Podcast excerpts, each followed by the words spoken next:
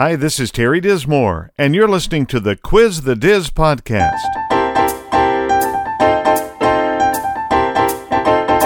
Terry brings years of experience in consulting, management, leadership, and life. In this podcast, Terry answers questions about these topics, bringing wisdom from a kingdom perspective. Our website is quizthediz.com. Now, here's the Diz. You ever have one of those dreams It's like, that was weird? I wonder what's going on there. I do that all the time. And sometimes it's because I've eaten too much pizza the night before, and sometimes it's because my mind is trying to wrap itself around some things that I'm thinking. Well, welcome to Quiz the Diz, and this week's question is this How is your dream life? Now, I know when you're an older person like I am, we dream kind of familiar dreams. We've had them before. There are things going on there we feel like we've been there before, or there are experiences that we've had with a little twist on them. But that wasn't how it was when we were little. If you remember when we were little, there were different things that we dreamed. And I wonder why our dream life has changed. So I want to talk to you a little bit about that today. When I was a little boy, we lived in St. Petersburg, Florida, down at the end of the street. We lived on 68th Street. And down at the end of the street, there was a shopping center. And in that shopping center, a radio station was there. Now, I don't know whether it was in the shopping center or where, but they had a trailer there. So my thought, you know, as a four year old kid, is that must be the radio station. I didn't know how they got Porter Wagoner and Dolly Parton to come in and sing at the radio station every day, but I was fascinated by it. It's something I always wanted to do. And so as I got a little older, um, I didn't really know how to do that, but I would dream about it. I would dream about being on the radio. I would dream about speaking to people. I would do all this dreaming about things, but didn't know how to get there. Well, one day I was sitting in English class, Miss Ritchie's English class at Scottsburg High School, and uh, she came up to my desk. Now, I was uh, penning quite a tome to my girlfriend Alice, and uh, she put her finger on my desk and said, I want to see you after class. Now, I was a sophomore, and I was terrified. I was like, oh my gosh, I'm in big trouble now. Things are not going to go well for me. Well, I thought it was because I was writing a note to Alice, but it turns out she wanted to talk to me because she wanted to talk to me about working at the radio station, doing a monthly high school report for the local radio station in Scottsburg, WMPI. So I uh, said, Well, sure, we can do that. And uh, we went down, we talked to the manager on the phone, and he said, Well, really, I'm not looking for somebody to do a monthly high school report. I need somebody that can be a part timer on the radio. And I'm like, I'm going to get to do what I always dreamed of. And I did. I got to do that. And later, Ms. Ritchie told me that the reason she picked me was that she was the senior speech teacher and I was a sophomore, but she said you could read out loud better than anybody I knew. So that's why I got that opportunity. Now, interestingly, the things that I did to prepare myself for that moment didn't seem to prepare me for that moment. You following me there? So I learned to read, then I learned to read out loud, and I learned to read with expression. Then I got into the drama club. I was playing an instrument all of this kind of goes along the, same line. It's how do you get to your dream? Well, as we get older, we kind of forget about our dreams. Now, I had another dream after that. Um, when I started in the radio, I'm like, I really, really want to do this the rest of my life. And so we were uh, not too far from Louisville in the little town I lived in. Scottsburg was about 30 miles north of Louisville. And every day I would listen to WHAS radio.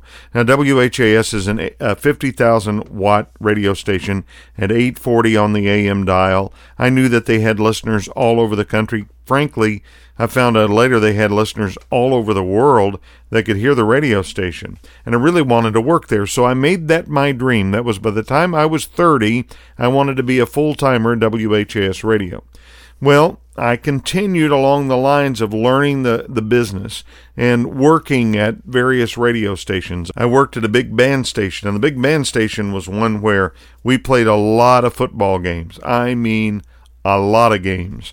And we had some nights two games going on. One I was recording, One was live on the air, and it may have been basketball games. It was some sort of game. I was also preparing a sports scoreboard show, and I would talk to all the sports guys around Louisville, and we get all the scores together. You know, the guy at Channel 11 would have some scores, and the guy at Channel 32 would have some others, and we'd put them all together, and we'd get our details there. I had a lot of stuff going on. Now, later on, I went to work at another radio station where I played music a lot, and I enjoyed that. It was a Christian station, WXLN, and I, I enjoyed being on the air there too. But it didn't lead to anything. I, I continued to make $4.25 an hour every time, every day that I worked. Now, I know today that doesn't sound like anything. It wasn't much back then. This was in the mid 80s. And finally, a friend of mine had started working at WHAS, and she said, why are you still at WXLN? And I said, well, I, um, I don't know. Didn't have a good answer for that. And she asked me, this was probably in late November, early December. She said, You're going to work for Christmas again this year, aren't you? And I'm like, Yep. How much are you going to make on Christmas? Well, on Christmas Day, we got paid the same thing we would any other day, and that was $4.25 an hour. And I was going to work five hours that day. So you do the math that was what, about $25.25? And she said, Why are you giving up your Christmas for $25? I thought that's interesting. And so I left that radio station. Didn't have anywhere to go, but I still had the dream of being at WHAS. Well, about three months later, I was looking for a friend of mine, Bill Higgs, and Bill happened to be married to Liz Curtis Higgs, who's now an internationally famous speaker and author and back then she was a disc jockey at WHAS. And so I called Bill's house one day and Liz answered the phone and she said, Hey, what are you doing? Are you not in radio anymore? And I said, No, I, I'm not. I can't find anything. And she said, Well, I think we could use you at WHAS. Okay. So she said, You call up Gary Bruce and um, tell him I told you to call, and uh, I'll put in a good word for you, and I think we'll hire you. Well, I was thrilled to death with that. So I called Gary. I went in for an interview, and I'm sitting there on the edge of my seat because I want to work there. Now, it was a part time job, but I wanted to work there. And so he says, Have you had any experience doing ball games? And I said, Oh my, I used to play two a night. He's like, Really? And I, and I explained to him what was going on and he whipped out a piece of paper and he said, I think I want to put you on the payroll right now. Can you start this weekend? Uh, uh yes, absolutely. So, so that was the weekend I started at WHAS, and the next week they called me in for my first shift. I trained the first weekend with a guy named John Ross, and John told me later, he said, You were smoother on the air your first night than most people I'd ever heard. Now, why? because the dream was always in front of me. That was my dream. Now, you remember, my dream wasn't to be a part timer at WHAS. My dream was to be a full timer at WHAS. So, I was working at a plastic company. Now, you might think, well, what in the world does that have to do with being on the radio? I needed to make some money. But you know what I learned there? I learned how to take care of people's needs, how to make a profit at selling things. I learned how to deal with people that I didn't always agree with. I learned from everything I did. And so, about, mm, I would say it was 1989, somewhere in there, I just decided I was going to take a leap of faith and quit the plastic place and work as many hours as I could at WHAS. My wife and I were in agreement about it, and that's exactly what I did. And lo and behold, about two or three months later, a full time position came open, and I got it. Now, I was a full timer at WHAS by the time I was 30. You're saying you didn't apply for full time jobs. You didn't have that going for you. And I'm like, I know, but the dream was always in front of me. So, how's your dream life? What's the dream that's in front of you? Now, I will say this one of the mistakes that I made with that dream was not thinking about what came next. And sometimes we have a dream and we reach the dream and it's like, oh, I made it. You know why I think I made it? Is because it was in front of me. I wanted that, and I went for it. Everything I did pointed toward that in some way, shape, or form. Sometimes without me knowing it, and sometimes I was like, oh, well, this kind of leads to that at some point. Well, let me challenge you in this way. when you have a dream, make sure that you have a dream after the dream as well. Because chances are, when you have a dream that you keep in front of you, you're going to reach it, and then you're going to want another dream past that. It was a mistake I made, and I'm not sad that I did that because it's led me to a lot of thinking and a lot of training for people later on in my life to say, listen, if you're dreaming of things and you're not dreaming past that a little bit, you're limiting yourself. It's kind of like shooting a basketball. You never want to shoot up to the hoop. You want to shoot a little bit past the hoop. You want to hit that box that's right there behind the goal because then the ball the ball bounces in. Now, I I don't want to get off here on saying, you know, have 10 or 15 or 20 dreams. I don't know that we ever do that in our lives. I think we have a dream of one or two things that we have in our lives. And frankly, after 1991, when I made my full time job at WHAS, I didn't have any dreams after that. And it wasn't until 1999 that I was driving to Columbus for the first day at work at WCVO. And on the first day of work there, I didn't know what I was going to do. I'd never been a general manager before. I'd run a radio station, sort of, but I didn't have the responsibility day to day of running a radio station. I didn't know what it meant to be in management. I didn't know any of that stuff. But I knew that as I was driving up the interstate, God gave me a dream. I'm like, really? Me? And he goes, yep, you.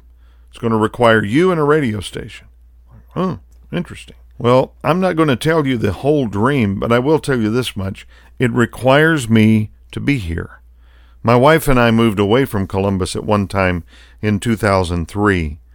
And while I was in Louisville one day, actually southern Indiana, I heard the Lord say to me, What are you doing?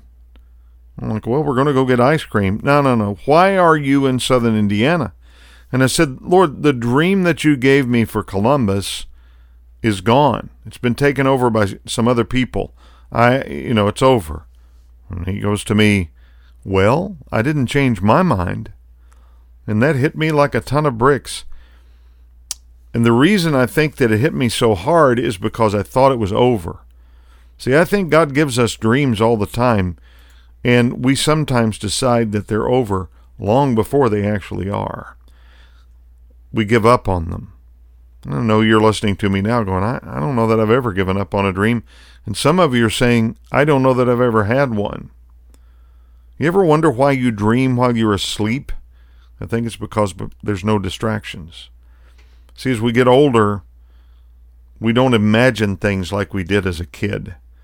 You know, when you're a kid, you can play with matchbox cars in a dirt pile and think that you've got a whole city.